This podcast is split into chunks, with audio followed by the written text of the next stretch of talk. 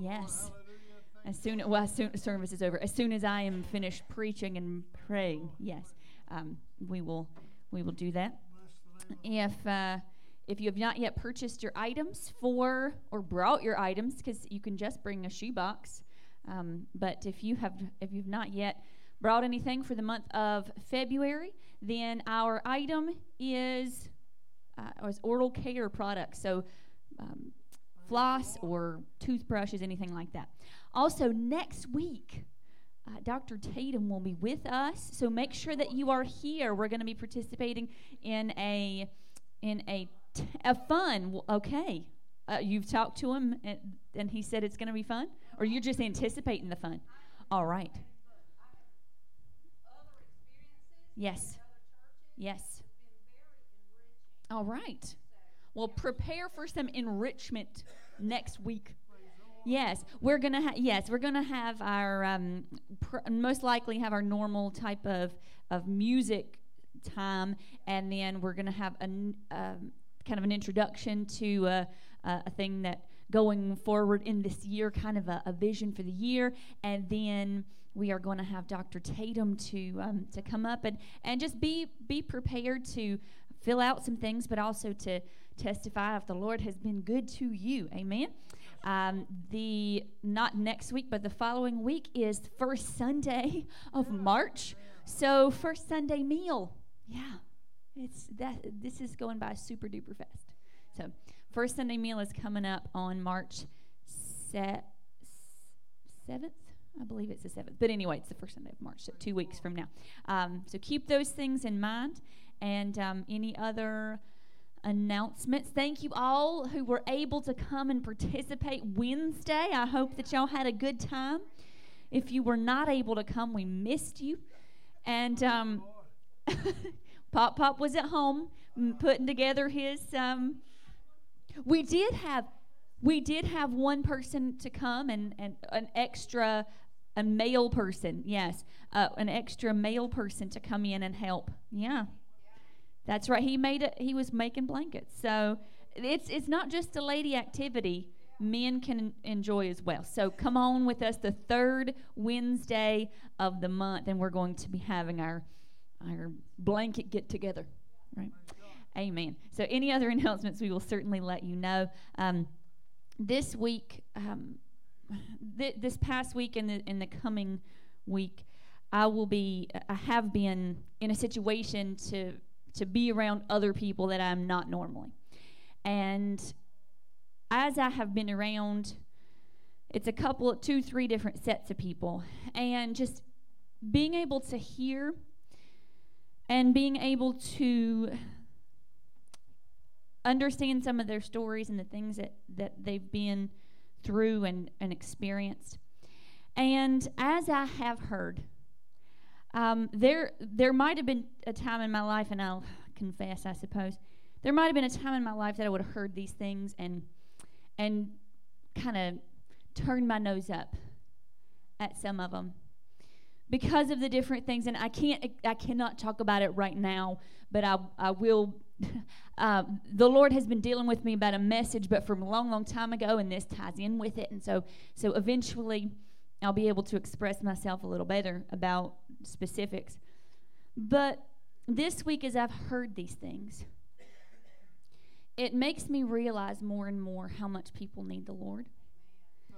That we hear these things that people go through, and on one hand, society and, and even church people sometimes, Lord help me, might look at those people like, ugh. But but without God's grace, without God's mercy, any one of us could be in that place, could be experiencing those same things. And I'm just so grateful that the Lord found me. I was listening to um, to the song that we sing a lot. Uh, you know, my chains are gone, and it's you know, amazing grace, how sweet the sound that saved a wretch like me. And I may not have thought of myself as wretched much, but but I was wretched without the Lord. And so I'm so thankful that He has brought me to where I am and that no matter where you are, He can bring you from there. Amen. Let's stand and go to the Lord in prayer. Ask Him to have His will in the service. Heavenly Father, we thank you. We praise you for your goodness. God, you are so good to us. God, we are thankful that every single time that we are lost, every single time that we have gone astray, that you leave the 99 and you come after us. Father, I am so thankful that you do not leave us where we are, but you pursue day after day after day. God, you come to find us. And I am so thankful, Lord, that you did not leave me in the state that I was in when you found me, God, but you brought me out. And I'm I just cannot worship you enough for that. Father, I just thank you and I praise you that you are so good to each and every one of us. Because for every one of us, it is one turn, one decision, one choice to serve you that has uh, made the difference between one life and another. God, I am so thankful for who you are. I pray that you would have your will and your way in this place. Lord, that you would save souls and change lives. God, everyone who is here today, everyone who is watching, that we are not here by accident, but God, we are here for a purpose to hear and respond to your word. God, I just ask that you would have your will, that you would change us, that you would transform us, that you would bring healing and strength to physical needs. God, I just ask your will to be done, that you would break chains of bondage. Lord, we give you praise and honor and glory for all that you do and all that you are. In Jesus' precious name we pray. Amen. Thank you, Jesus. Blessed be the name of the Lord. Blessed be the name of the Lord. Blessed be the name of the Lord Most High. Blessed be the name of the Lord. Blessed be the name of the Lord. Blessed be the name of the Lord Most High. Cause the name of the Lord is a strong tower. The righteous run into it and they are saved. The name of the Lord is a strong tower. The righteous run into it and they are saved. Blessed be the name of the Lord.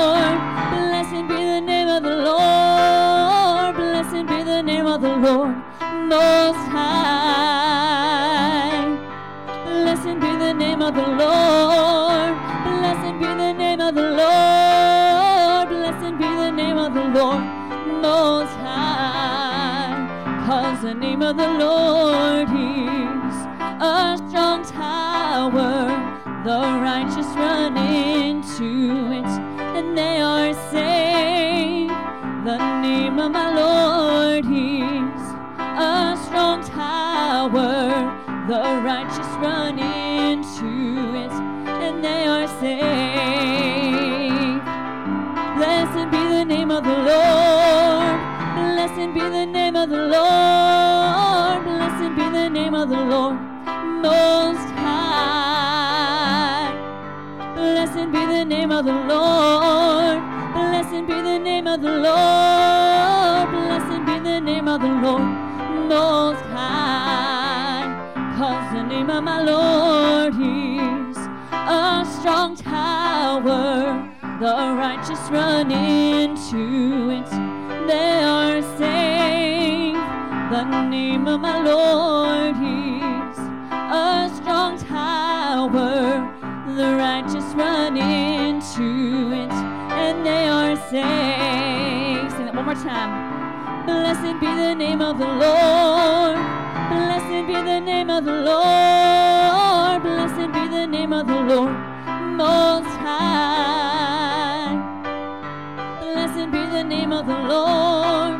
Blessed be the name of the Lord. Blessed be the name of the Lord Most High. Because the name of the Lord is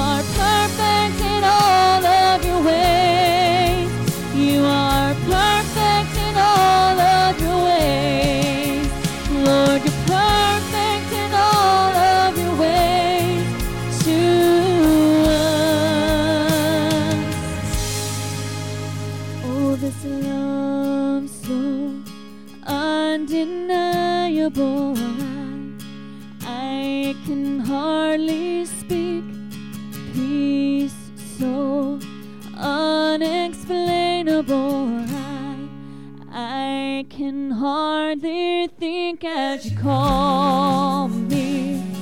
Deeper still as you call me. Deeper still as you call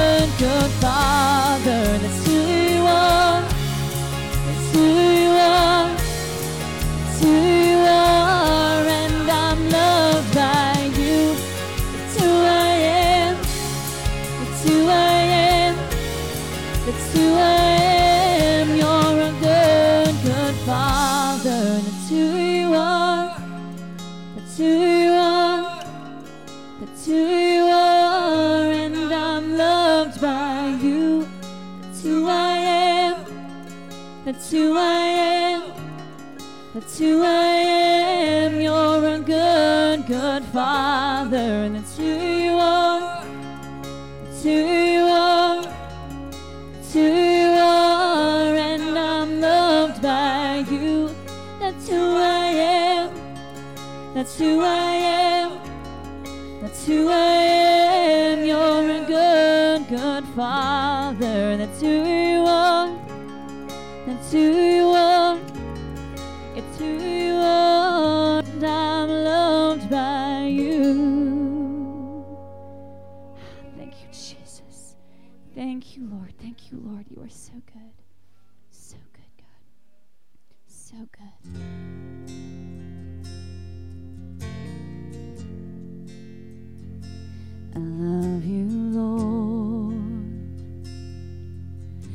your mercy never fails me. All my days I am held in your hands. From the moment that I wake up till I lay my head, I will sing of the goodness of God. All my life you have been faithful. And all my life you have been so, so good. And every breath that I oh, I will sing of the goodness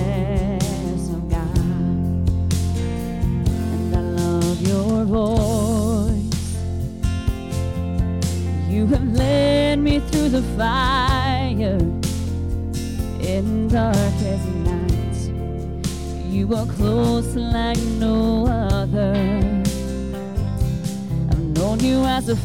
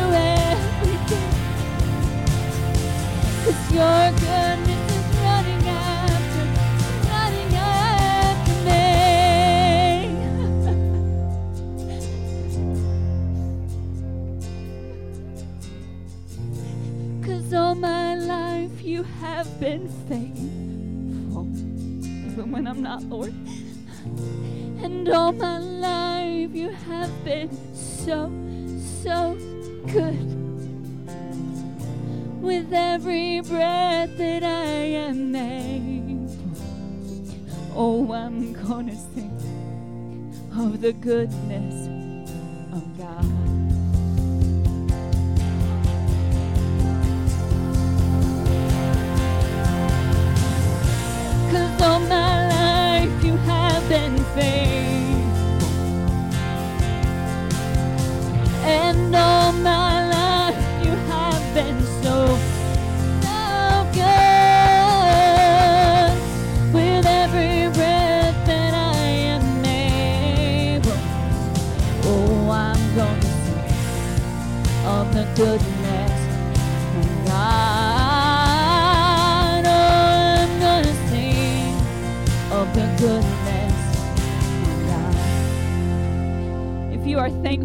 for the goodness of God, give Him praise.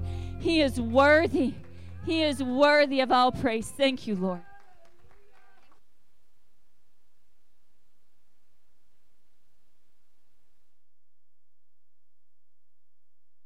Hallelujah. Hallelujah. Hallelujah. Oh, praise the Lord. I will bless the Lord at all times. His praise will continually be in my mouth. Praise God. And let the words of my mouth and the meditation of my heart be acceptable in your sight, O Lord, my strength and my Redeemer. Have you known anyone to be as faithful of God? I, that's a rhetorical question. There's no such thing as God is the only one that is faithful all the time. Faithful all the time. All the time. Amen. Praise God. Next week we will not have this segment of the service because we want everybody to testify whatever Dr. Tatum has. But this is a testimony time set aside. I just praise God for his goodness. I love him today. How good and how great is our God unto the children of men. Whoa. And David said, He daily loads us with benefits. Oh, He daily blesses us. Every day when we wake, He begins to pour out goodness on us. And as it were, the uh, days of Pentecost, that in the last days He'll pour out His Spirit upon all flesh. You feel it once in a while, don't you? Hallelujah. Glory. Hallelujah. Hallelujah. Praise God. And I feel His presence in the place here today. Glory. Hallelujah. He's been my help. He's been my strength. He's been my provider. He's my keeper. Praise God. There's so many words that you could attach to God. He has been there for us, been there to help. He's been there to open doors. He's been there to close doors. He's been there to share with us and teach us. And I love him this morning. How great, how great is our God that he restores our soul. My cup runs over. Surely goodness, mercy is going to follow me all of my life, and I will dwell in the house of the Lord forever. Looking forward to that, aren't you? Looking forward to dwelling. this life is coming to a close. Hallelujah. Maybe for one or two of us or three of us, it may come quicker than with the others. But I want to tell you, we're nearing the end of time. Oh, praise God, when Jesus is going to catch away his church. Well, he's going to raise the dead first. Those that had died in the Lord, he's going to raise them, and they'll raise up first. Then we which are alive and remain shall be caught up to be with them in the air. And then, as he said in the scripture, that wherever he is, there we will be also. Glory, I'm looking to be also, aren't you? Praise God. Don't know where to be. Hallelujah. First heaven, ninth heaven, 29th heaven. Praise God. Wherever Jesus is, I will be. Amen. Thank you for helping us start year 29. I, I'm sorry, 28. Getting a little bit ahead of myself. Helping us start uh, the first Sunday of year 28. We love you and we appreciate you so much for that uh, opportunity and for uh, all the goodness you've done for us. Thanking Him. Now, would you praise God? Anybody with a with a special praise? Maybe the Lord did well and better than well for you this week. Amen.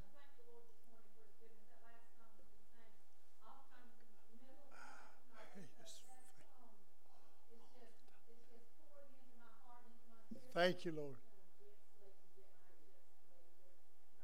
Bless God.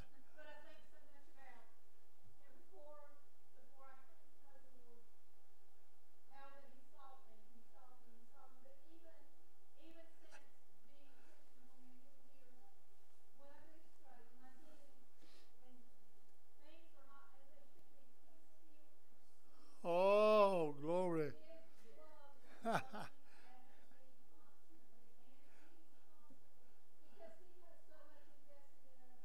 Hallelujah.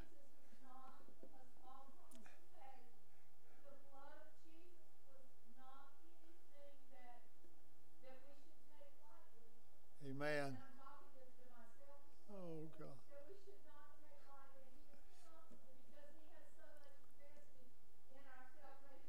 Bless the Lord. Hallelujah. Hallelujah. Yes. Oh, bless the Lord. Praise God. Praise God. Hallelujah. Uh, Perry Stone does not, well, like others, does not have altar services normally in the regular services. Uh, two or three of them will have. But he did mention this morning that if you know and have known the Lord Jesus Christ, he said, We're living in a day you need to get it fixed. You need to pray about it. You need to pray it over. you, and he said, You know what God's all about. You know who he is. And if you've drifted from him, if you've strayed away, if you've got cold, if there's been trouble, he said, just give it to God. Call on. Oh, I'm feeling ready. I'm getting ready to jump over the church. Hallelujah. Hallelujah.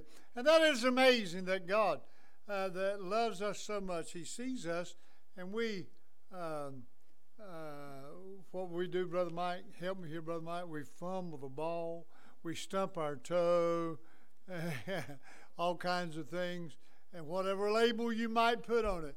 But the Lord is waiting there with open arms, ready for us to say, Lord, I'm sorry. I've been bad. Please help me. one more. Is there one more? Praise God. God bless you. Yes.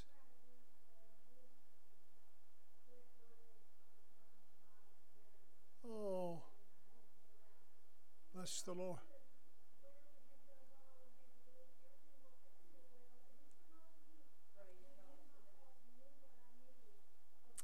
Glory. Oh, glory. glory. Praise God. Praise God.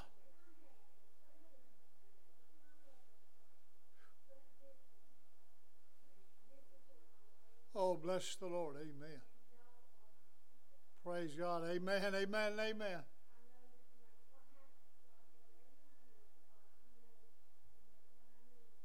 Yes. Thank you, Lord. Hallelujah. Hallelujah. Praise God. Hallelujah. Yes. Praise God.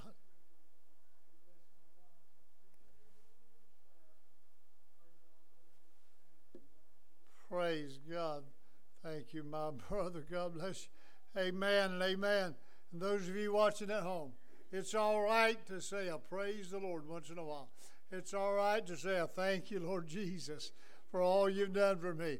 It's all right to give him glory. Amen. And nobody may be there with you, but God recognizes it and he receives it. He is worthy of our praise. God bless you. Amen. Praise you, the Lord. Thank you, Lord. Thank you, Lord. Hallelujah.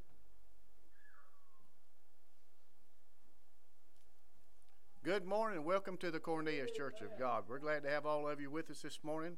It's good to see all of you in God's house. If you're a guest, we are so glad to have you with us. Enjoy the service. Just make yourself at home. I was about to say, kick your shoes off and just, off. well, but enjoy yourself and let God touch and bless you as we are in service this morning. It's time to receive our tithe and offering if our usher will come at this time. Thank you, lovely Lord. Hallelujah.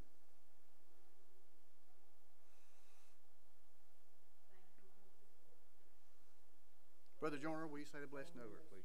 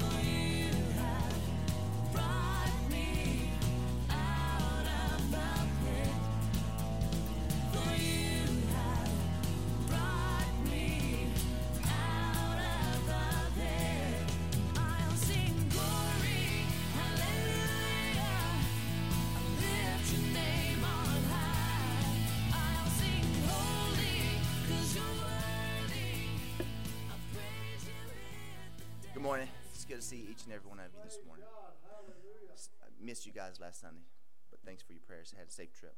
It is now time to receive prayer requests this morning. Brother Vic, let's pray for his family, please. Thank you. Huh? I'm sorry, Mike Hager. Is he not feeling well? Let's pray for Mike Hager and Brother Vic's family. Anyone else? Brother Chad.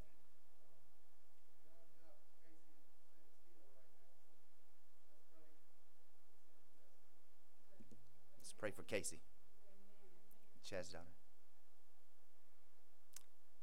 Brother Mike.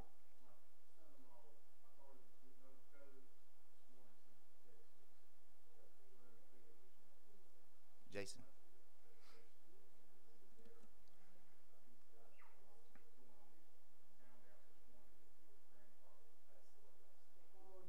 Oh. Let's just pray for Jason and his family, Kim. Sister Joyner. James,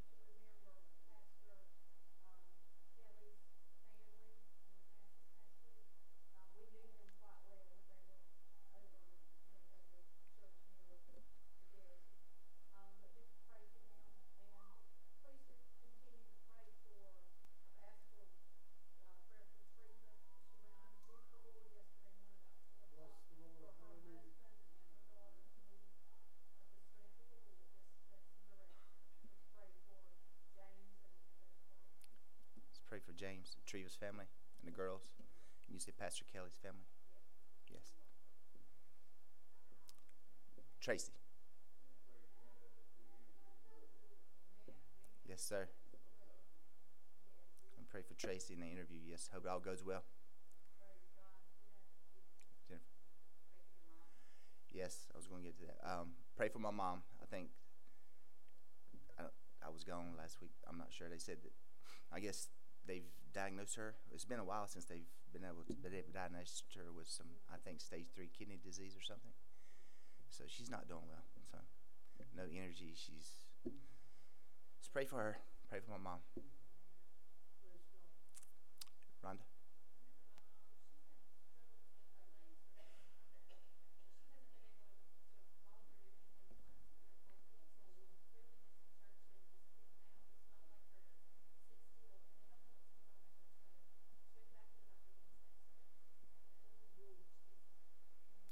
Definitely pray for Rhonda's mother.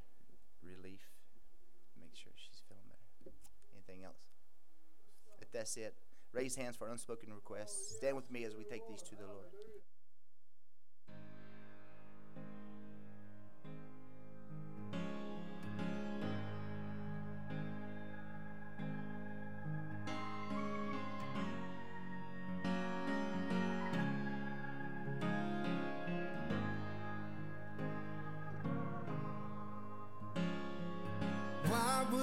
Worry when giants come calling my name?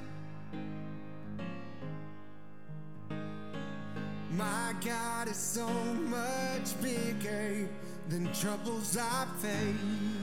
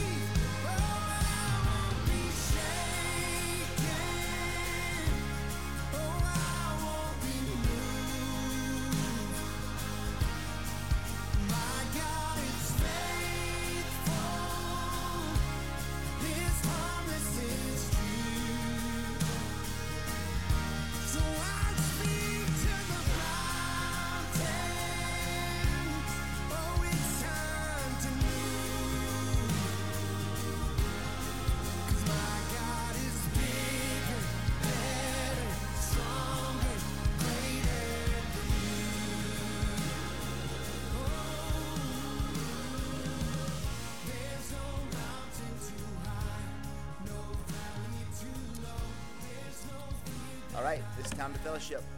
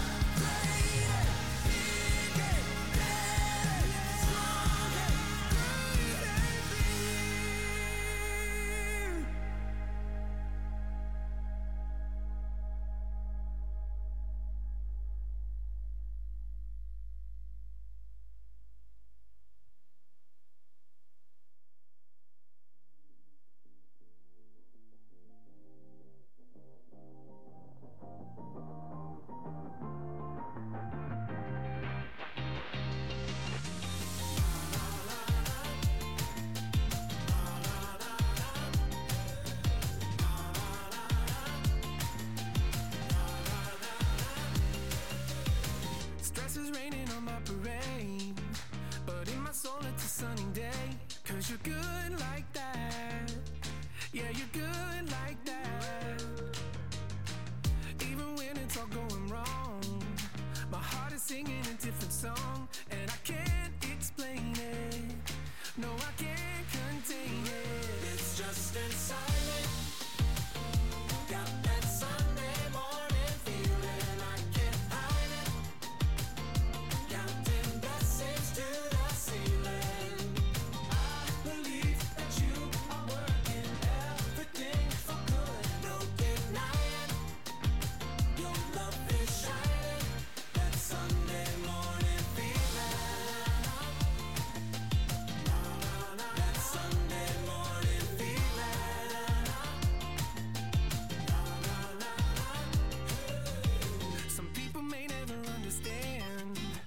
you're the reason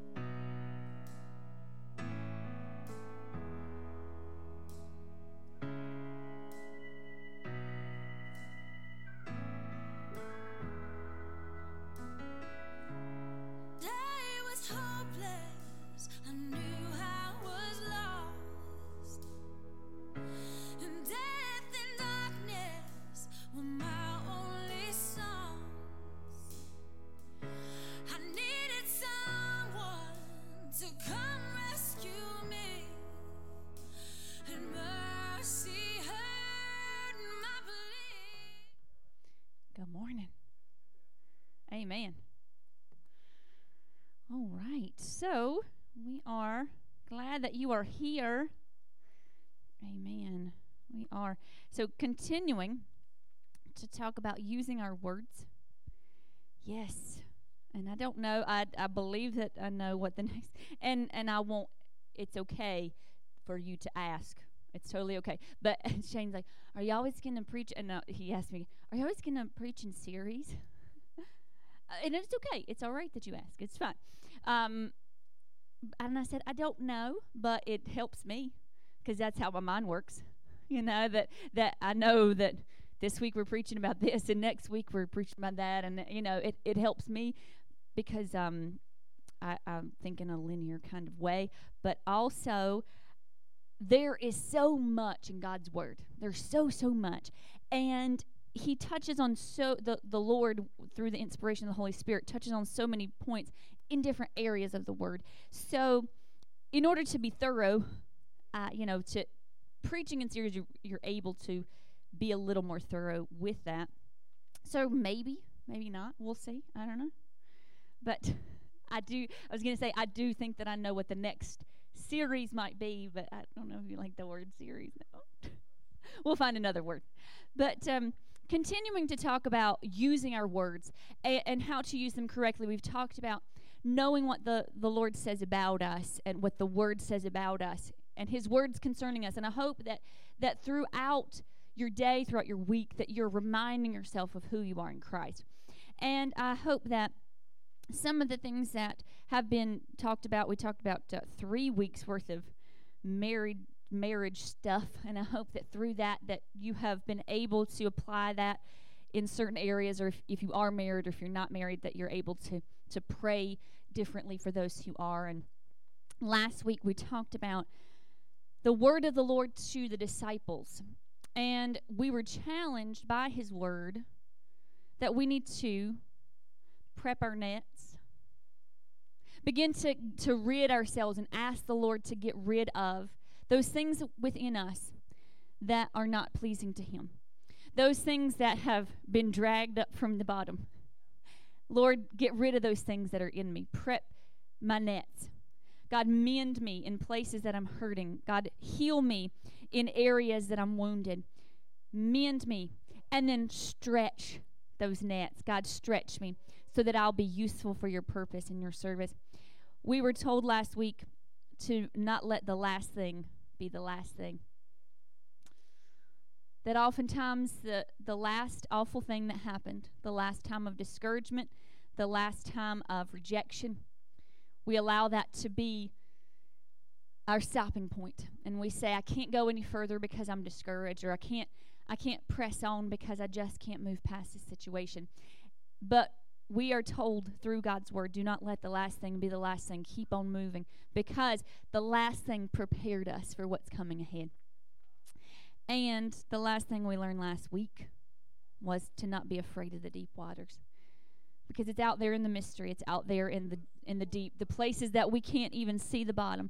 That's where god leads us to bring up that draught of fish that, that he takes us out there to help us rely solely on him. So today we understand the, the lord has a, a plan for each of us no matter how old young talented experienced etc you may be. The lord has called you you, you, you, you, you. He's called you for his purpose. Before, during, and after we accept the leading of the Lord, we will face opposition from the enemy. Of course, he knows that you have a purpose, and he may know that even more than you do.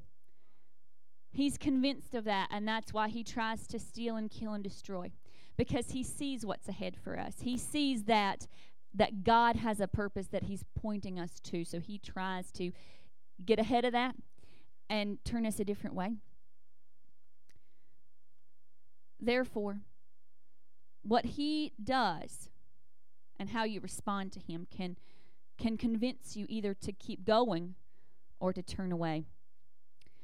Even Jesus had to face this before he started his own ministry we are going to see the example of Christ and how the word affects how we are able to move forward.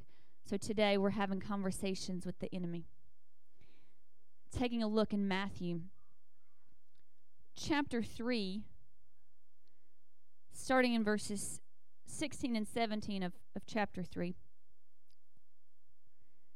It says, And Jesus, when he was baptized, went up straightway out of the water. And lo, the heavens were opened unto him, and he saw the Spirit of God descending like a dove and lighting upon him. And lo, a voice from heaven saying, This is my beloved Son, in whom I am well pleased. So Jesus had come to his cousin John for baptism. He had come to the Jordan River, from what we understand. This is this particular situation is recorded in each of the gospel writers Matthew, Mark, Luke, and John. So in a couple of places, we're going to pull from what they say as well, just add a, a few extra details. But we see that as he emerged from the water, that's where we get our uh, our theology in the um, in Church of God to be immersed and to come up. Um, that we we baptize going all the way under the water. That's where we get it from. Um, that Jesus was under the water and he came up out of the water, and when he did, the heavens opened up. And the Holy Spirit came down on him in the form of a dove, and it rested upon him. John says that the Spirit remained on him, which indicates to us that the giving of the Holy Spirit is not just a one time occurrence, but something that should be continually occurring in our lives. It should remain on us and with us. And a voice was heard out of heaven confirming Jesus as God's Son and affirming the Father's love for him. This is my beloved Son in whom I am well pleased. In the in the Greek there is no tense. You know, we in in our speaking we have past, uh, present and future tense. But in the Greek, this particular phrase, in whom I am well pleased, had no tense, meaning I have always been pleased, I am pleased, and I will continue to be pleased. So, continually affirming Jesus and how much God loves him. So, here we see this important example of the Trinity working in tandem, a picture of unity that occurs before Jesus begins his ministry. Then, in Matthew chapter 4, verses 1 and 2, beginning there, it says, Then Jesus was led up of the Spirit into the wilderness to be tempted of the devil. And when he had fasted forty days and forty nights, he was afterward and hungered. Immediately he is led up to the wilderness. There is no, we see the chapter divisions, but there was no chapter division in the way that Matthew was writing. So it is, Jesus was baptized. The Holy Spirit descended on him like a dove. The heavens opened, and the voice spoke, This is my beloved Son, in whom I am well pleased. And I believe that it's Mark says immediately he was taken into the wilderness. So as soon as the Holy Spirit came on him, the Holy Spirit began to lead him. Because when we have the Spirit, we ought to be led by the Spirit. When we receive Jesus as our Savior, a portion of the Spirit is, is deposited within us as an earnest of heaven.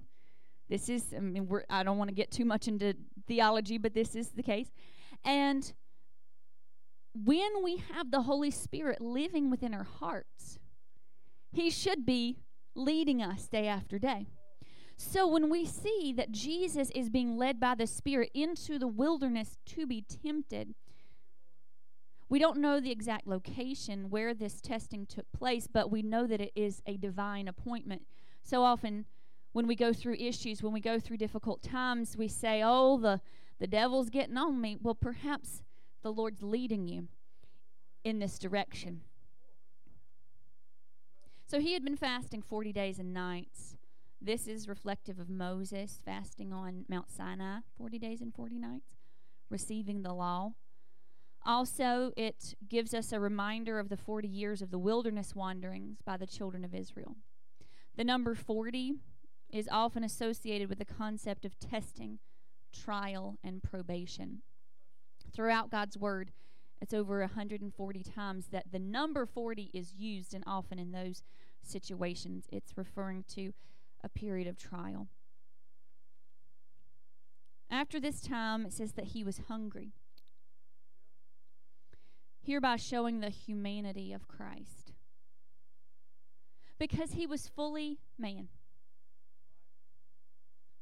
Now, he was fully God, of course, capable of all things, needing nothing, but fully man, tempted in all points as we are, yet without sin, subject to hunger, subject to temptations, subject to desires that we would also have. So he does this as our example. taking a look at verses 3 through 11, it says, And when the tempter came to him, he said, If thou be the Son of God, command that these stones be made bread. But he answered and said, It is written, Man shall not live by bread alone, but by every word that proceedeth out of the mouth of God. Then the devil taketh him up into the holy city, and setteth him on the pinnacle of the temple, and saith unto him, If thou be the Son of God, cast thyself down. For it is written, He shall give his angels charge concerning thee, and in their hands they shall bear thee up, lest at any time thou dash thy foot against a stone.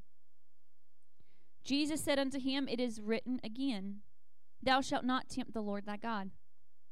Again the devil taketh him up into an exceeding high mountain, and showeth him all the kingdoms of the world and the glory of them, and saith unto him, All these things will I give thee, if thou wilt fall down and worship me. Then saith Jesus unto him, Get thee hence, Satan, for it is written, Thou shalt worship the Lord thy God, and him only shalt thou serve. Then the devil leaveth him, and behold, angels came and ministered unto him. Some of the other writers state that the devil tempted Jesus the length of the 40 days. I believe it's Luke that says that that as he was fasting, that the devil came and tempted him with all manners of temptation. And it is possible that, that it was throughout the entire 40 days, and we only get a glimpse of these three particular temptations because the writer of Heb- Hebrews says that he was tempted in all manners and that he knows, he, he understands the ways that we are tempted, the, the things that we go through. So it's possible that it was through this 40 day period that Jesus was tempted with all different things. But it's interesting that these are the three that were given. So that means that it must be something significant about them. First of all, the enemy says, if. And this is in the Greek sense. So Satan is not questioning whether or not Jesus is God's son because he knows that Jesus is God's son. But his purpose was to destroy Jesus even before he got to his purpose of the cross. So he's trying to to send different things throughout Jesus' life to get rid of him so that he does not fulfill his ultimate purpose of saving the world. So of course, Jesus knew who he was. He was confident in himself. His father had just said to him, You are my beloved son. I am pleased with you. so he had received that confirmation from his heavenly father. He had no issue with his identity. But the thing was, Satan was trying to get him to prove himself in a miraculous manner. Yet Jesus, our example, overcame the enemy as a human every single time in order to identify with us. We see here that the temptations of Christ, the first one was to turn the stones into bread. This seems logical, right? Jesus is hungry. Knowing that he was able to speak the word to the rock and provide for his hunger. You know, he could have at any point said, Hey, become bread. And he could have eaten and satisfied himself. But instead of satisfying his physical need, Jesus speaks the word to the devil. He is here quoting from Deuteronomy chapter 8, and I do have this one listed to, to put up. So, Deuteronomy chapter 8, verses 1 through 6. And they say, All the commandments which I command thee this day shalt ye observe to do, that you may live and multiply and go in and possess the land which the Lord sware unto your fathers. And thou shalt remember all the way which the Lord thy God led thee these forty years in the wilderness, to humble thee and to prove thee, to know what was in thine heart, whether thou wouldest keep his commandments or no. And he humbled thee and suffered thee to hunger, and fed thee with manna, which thou knewest not, neither did thy fathers know, that he might make thee know that man doth not live by bread only, but by every word that proceedeth out of the mouth of the Lord doth man live. Thy raiment waxed not old upon thee, neither did thy foot swell these forty years. Thou shalt also consider in thine heart that as a man hasteneth, excuse me, chasteneth his son, so the Lord thy God chasteneth thee. Therefore, thou shalt keep the commandments of the Lord thy God to walk in his ways and to fear him. So Jesus said to the enemy, Man shall not live by bread alone. Now, there are other verses. Um, for example, the one in, in Job that says, I consider the words of his mouth more than my necessary food. He could have quoted that verse. But it's interesting that this is the one that Jesus brings to combat the temptation of Satan. Because this is one in which Moses is reminding the people, I led you in the wilderness for 40 years. So, what Jesus is saying to the enemy is, I may be in the midst of the wilderness.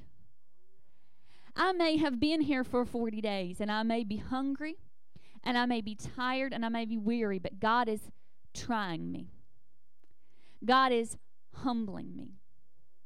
God is doing something in me that if I give up now, will not be fulfilled.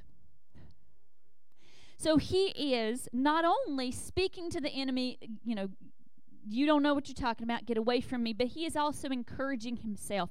There is a reason that I am here. There is a reason this hunger within me is doing something in me that is bringing about a greater purpose than just me being hungry, than just me losing some weight over 40 days. This hunger within me is doing something that it's going to change me. This passage also was to remind the children of Israel that their wandering was showing them how to rely on Yahweh, to say, He is my only source. I'm not going to go out looking for bread for myself because He is providing for me. The second temptation that the enemy brought was throw yourself from the top of the temple. There are a couple of explanations here. First of all, the Messiah was expected to arrive in miraculous fashion. And floating down from the pinnacle of the temple on the wings of angels, that would have definitely gotten some attention. It would have made an impression on those who saw it. And Jesus might have been noticed and noted as the Messiah if he had done this. Because that's the way that people were expecting him to come. You know, being born in a in a stable in the tiny town of Bethlehem under suspicious circumstances. That was not the way that people were expecting the Messiah to come. So here the enemy is saying, overcome all that other stuff. You know, have people don't don't let them even think about all the other stuff that's contributed to getting you here. You just you just show off where you are right now. He even misquoted the scripture in order to to make his point because he knows the word and he twists it. We'll talk about that in just a minute. But the enemy here is saying, just, you know, the, doesn't the Bible say, is it not written that the angels will bear you up so that you don't dash your foot against a stone? And Jesus said, It is also written. He comes back against him. That was the that's the first possibility, but the second possibility, we have to actually look at what he's asking him to do. He takes him to the pinnacle of the temple and he says, Throw yourself down. There's no way to sugarcoat what the enemy is asking Jesus to do here. He says, throw yourself off a building. So, is it possible that he's tempting Jesus to cause his own demise? You know how difficult this journey's going to be. Don't even worry about it. Just give up now. You and I both know there's no reason for you to keep going. Jesus says, It is written again. He quotes a verse from the sixth chapter of Deuteronomy. I'm not going to have us turn there, but if you're taking notes, uh, the the next two quotes are from Deuteronomy chapter six. So if you want to look back at those, excuse me, later. Within context, the that particular verse talks about having no other gods in place of the Lord. The verse was written to remind the people of that time that they had doubted the power of Yahweh to provide for them. Jesus here is bringing to mind that Yahweh is not a man to have to prove himself. So, what he's saying back to the enemy, the enemy saying, Oh, throw yourself down, and maybe God will be faithful to his word and catch you up in on the wings of angels to, to bring you safely down. And what Jesus is saying to the enemy is, God, Yahweh, is not a man that he should lie. He is not the Son of Man that he should have to prove himself. I know that regardless of what I face, regardless of what circumstances I find myself in, God will be faithful to His word just because He's God, not because I'm tempting Him to do it. God is faithful because He holds Himself to that standard, not because we hold Him to that standard. God will be faithful no matter what. The third temptation of Jesus, He says, Bow down to worship me, Satan says to Jesus. Bow down to worship me in exchange for all the kingdoms and the glory of the world. Wait, what? Satan took Jesus to an exceeding high mountain to show him all the kingdoms of the world and the glory thereof. There is a summit on the top of Mount Nebo from which the land of Canaan can be seen. This is the mountain that the Lord took Moses up onto so that he could see the entire land of Canaan. This is what the people are going to receive. So it's possible that Satan took Jesus up to the, the pinnacle of this mountain to show him the entire land of Canaan.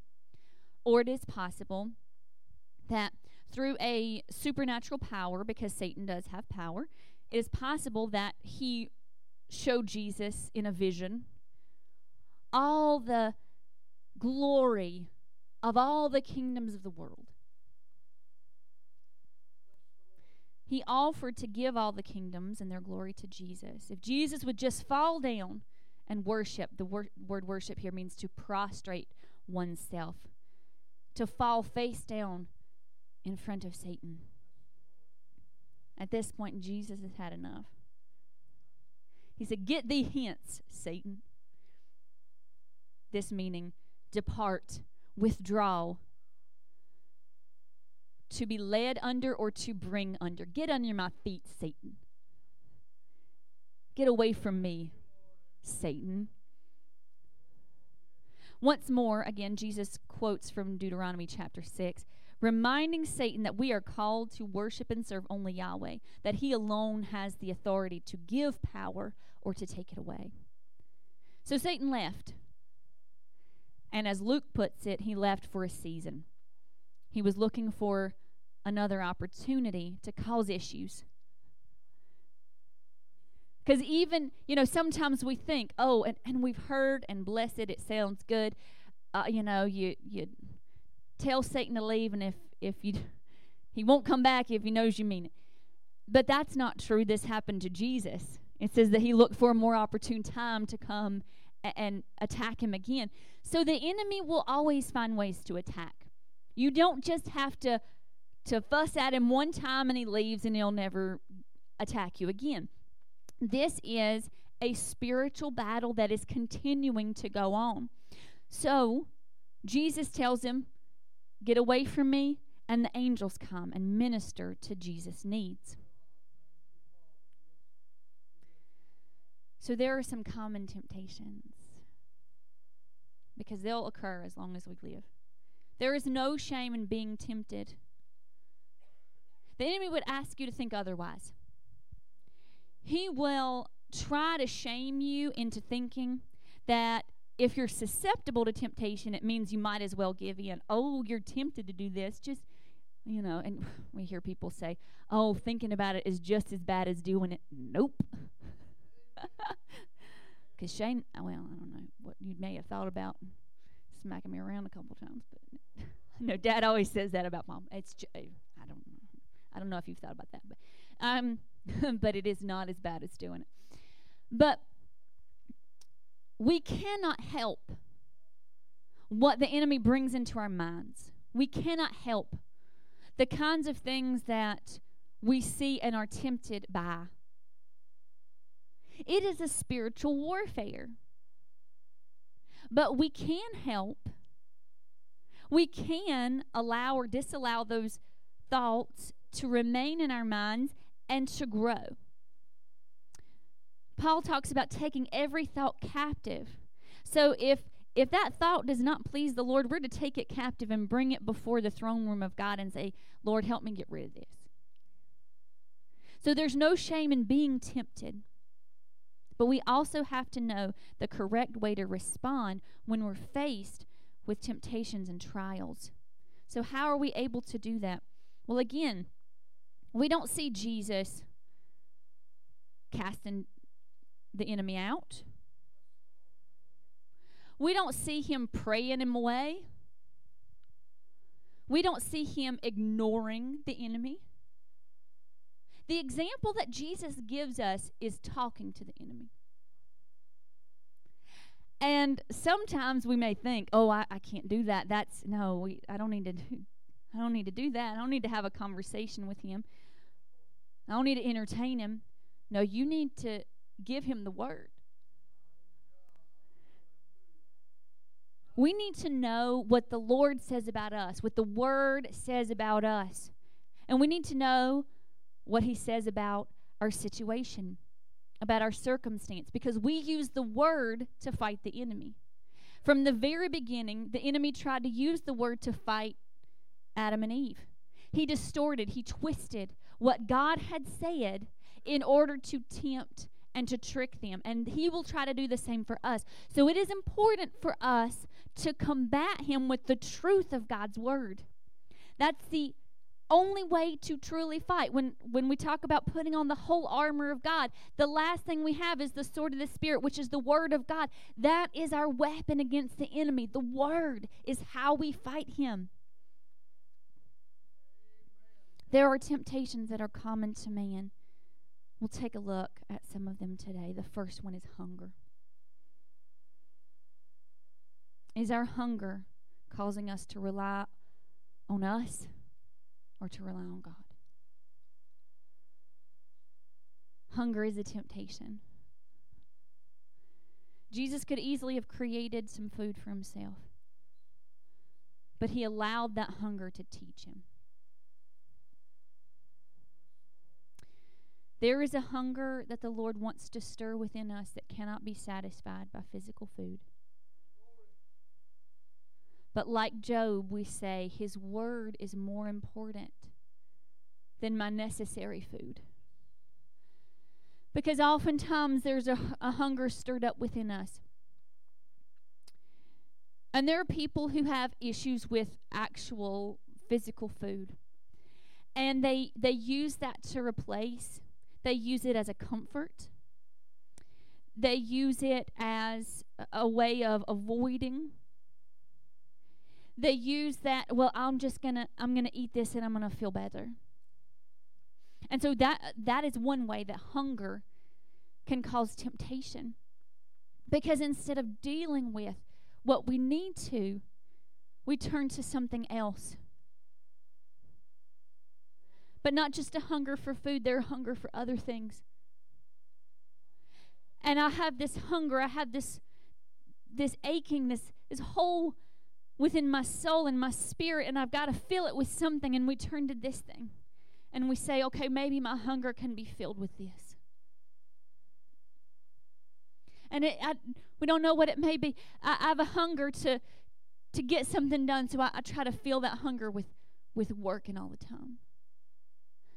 And instead of dealing with the hunger that I have, instead of seeking after God, I turn to this. I have hunger, I have physical issues, I have needs. And so I turn to pornography because I, I have a need that needs to be met. So I turn to this. I have a hunger, and that's what I turn to.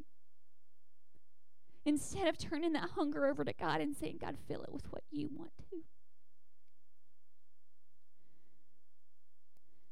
And I turn to gossip because I, I, would rather, you know, I have a hunger to, to be accepted. I have a hunger to to have people I, I need to be needed so i turn to this and i i run down others so that people don't see my issues I, I need to I need to have this to fill me up.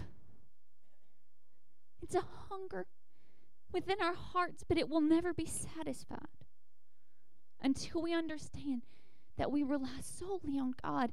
There's a reason that the hunger is there. Just like the children of Israel were led for 40 years, there's a, the reason that the hunger is there. He is humbling us, He is teaching us, He is showing us, He is bringing us to a point of complete reliance upon Him to say, God, I cannot feel this myself. I cannot rely on myself. But I need you to give me the manna that I, I know not of. I need you to satisfy me with something that no one else and nothing else can. God, I need you. Later on in Matthew, Jesus talks about the Father's willingness to give us good gifts. He says, If your child asks for bread, would you give him a stone instead? He says, No.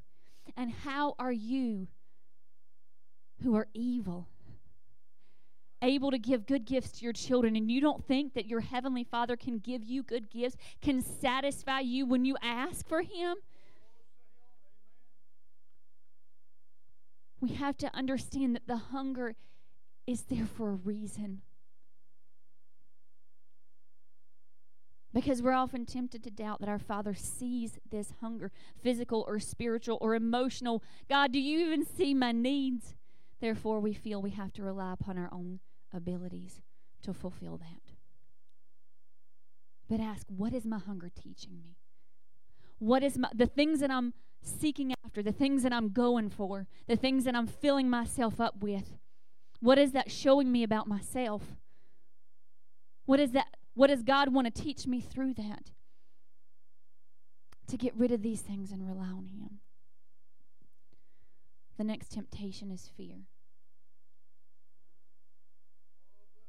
Have you really been called, and how will anyone ever see?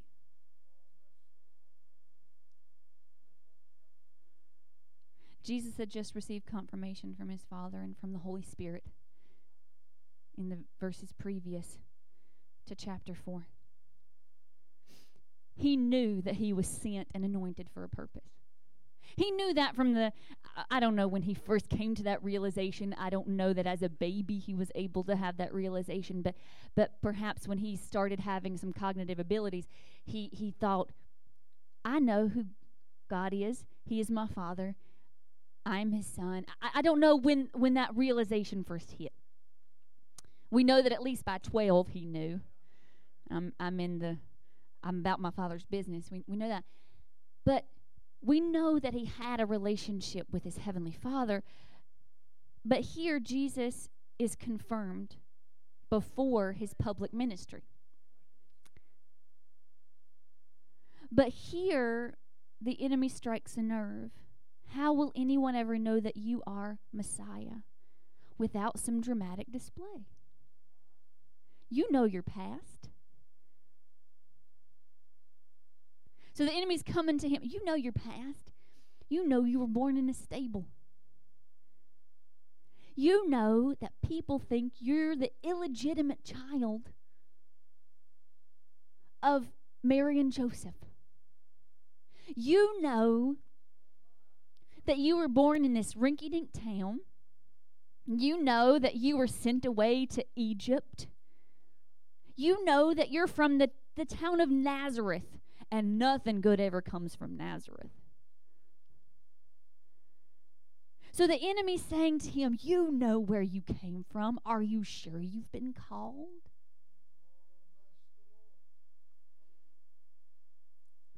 Satan even used the scripture, though he misquotes it. Because the enemy will try to deceive you with the word. Because he's known it longer than you have. Distortion of the word is a tool that he often uses. Does the Bible really say that? Are you sure God called you to that purpose? Are you sure he's going to use you in the way that you think? Are you sure you really heard from him? Because nothing good can come from what you've been through. Nothing good can come from who you are.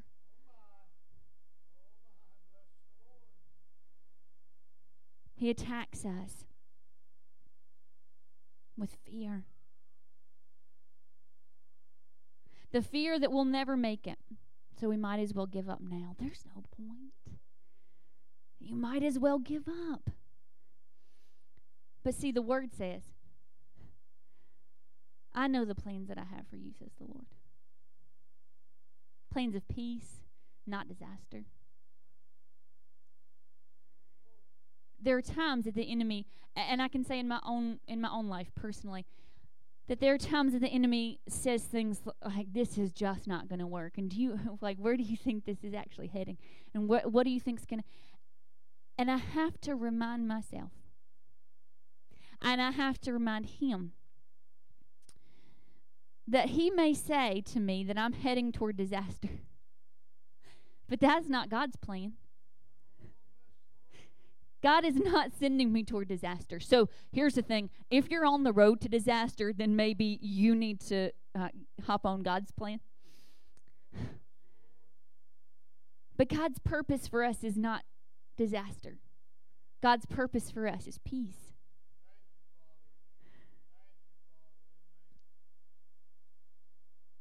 And also, he'll say, Are you sure you should keep going? Are you sure? Just throw yourself off. The and some people may be dealing with that actual temptation now. I don't know if anyone here, anyone watching, has actually had that thought come to their mind. You might as well just throw yourself off the top of the temple because the way that it's going now, you're never going to get out of this. You might as well just give up.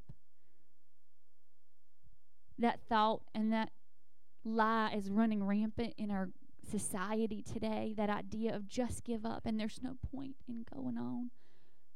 And this is a temptation that that Satan will try to attack us with.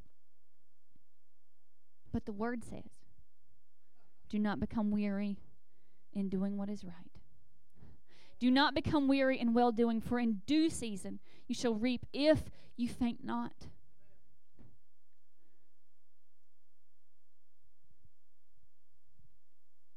The third temptation is pride. Think of all you could gain if you just give up your soul.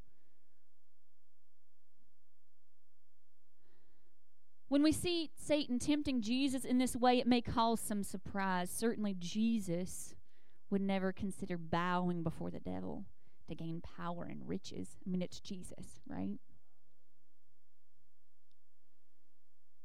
But Jesus had left an existence of inconceivable glory.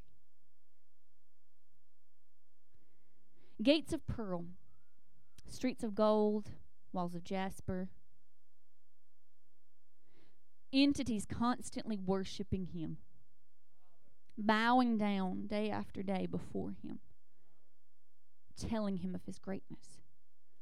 He had left that in order to come down here into our world to be of no reputation, to become the son of a carpenter, to have no place to lay his head, to be mocked and cursed. What a contrast. So when we see this, that the enemy shows him all the glory, that for 30 years, man, you you've been without this. You've been living this human life 30 years. Do you remember how it felt?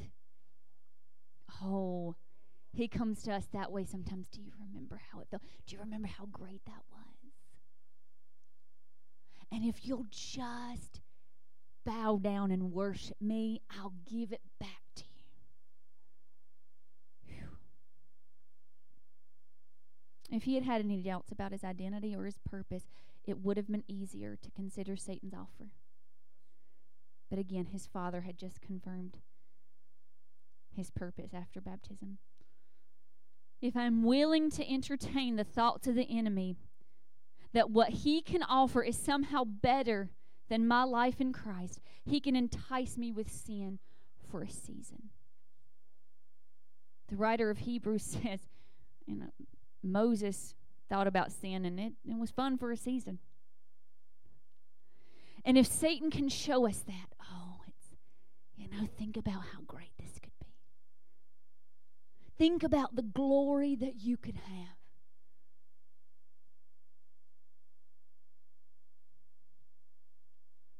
But I have a word for you. The thief plans only to steal and kill, destroy. But Jesus came to give life and life more abundantly.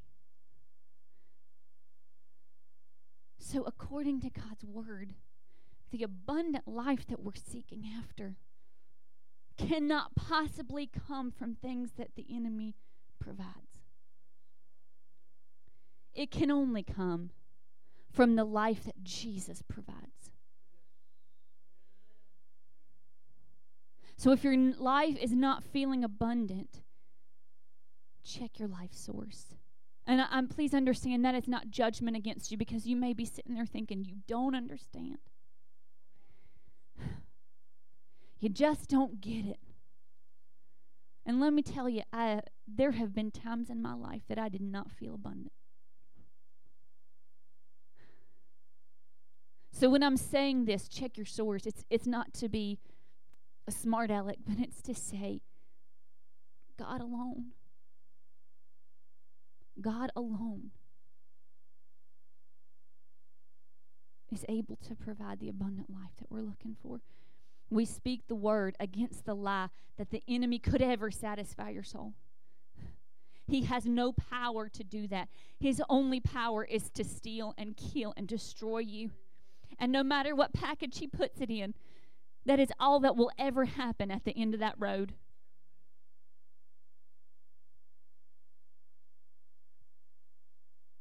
So, in between your calling and your fulfillment is a wilderness. It was after this that Jesus went into public ministry. He began in at the end of chapter 4.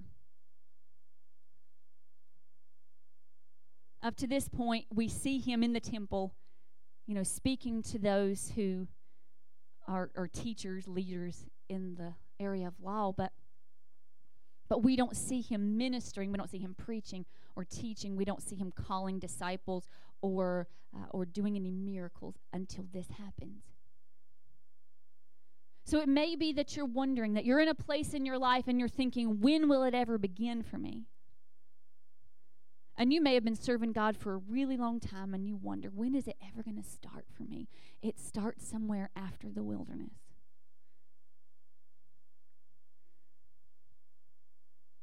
Again, Jesus did not pray Satan away, did not cast him out, or miraculously rid himself of temptation because he was giving us a human example of how to deal with temptation. He could have, as fully God, said, Get away from me, Satan, and don't you ever come back again. But we do not have the ability to do that. We have to use the word. Because the enemy is going to tempt you with hunger and fear and pride. But we got to use the word against him. If you are wrestling with any of these things, Ask yourself what weapons of warfare have you been using? Have you just been, oh, I'm just doing my best? I- Uh, I'm trying real hard. But without speaking the truth of God's word against the enemy, he will just keep coming back. And we'll keep feeling defeated. As the music plays,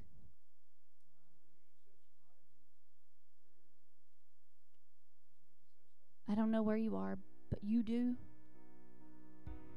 And Jesus does. and that's what's important. Because He has the answer. And He has the help we need.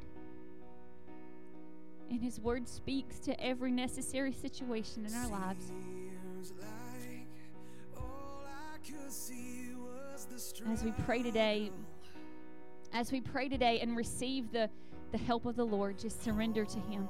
Heavenly Father, we thank you. We come to you with thanksgiving, offering glory and honor and praise to you because you are worthy. Father, I thank you that Jesus came, that he was willing to leave the glory of heaven, that he was willing to leave the greatness of being worshiped constantly, got this prisoner? of being ruler and master of all things, Stop fighting a of having all power, that he was willing to surrender that to become one of us, I am redeemed. to become humble and lowly, You set me free. so that we could learn from him. So that we can see that overcoming temptation is not some impossible task, but it is something that is possible through the use of the Word.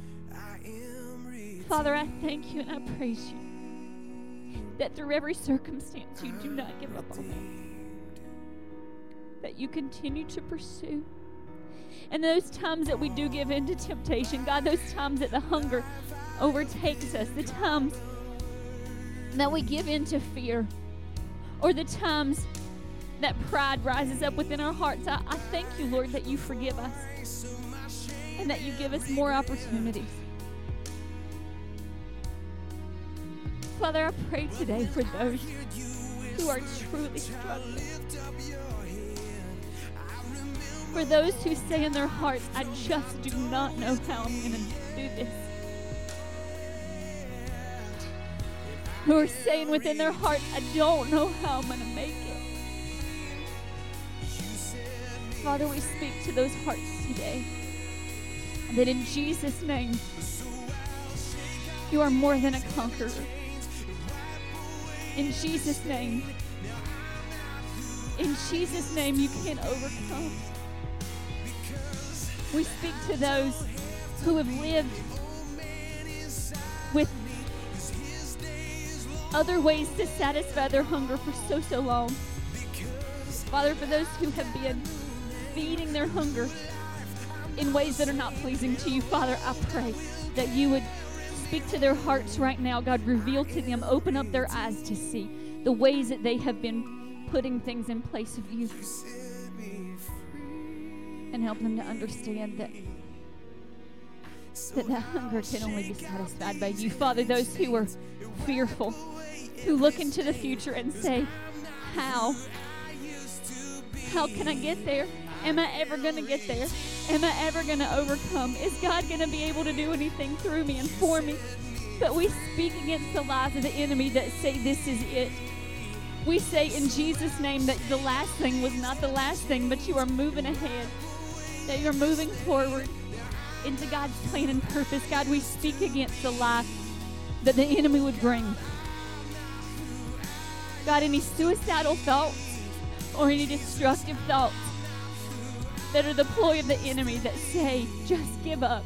In Jesus' name, we speak against that and say your life has purpose and has meaning, and there's a reason that you exist on this earth. God, for those who are struggling with the temptation of pride,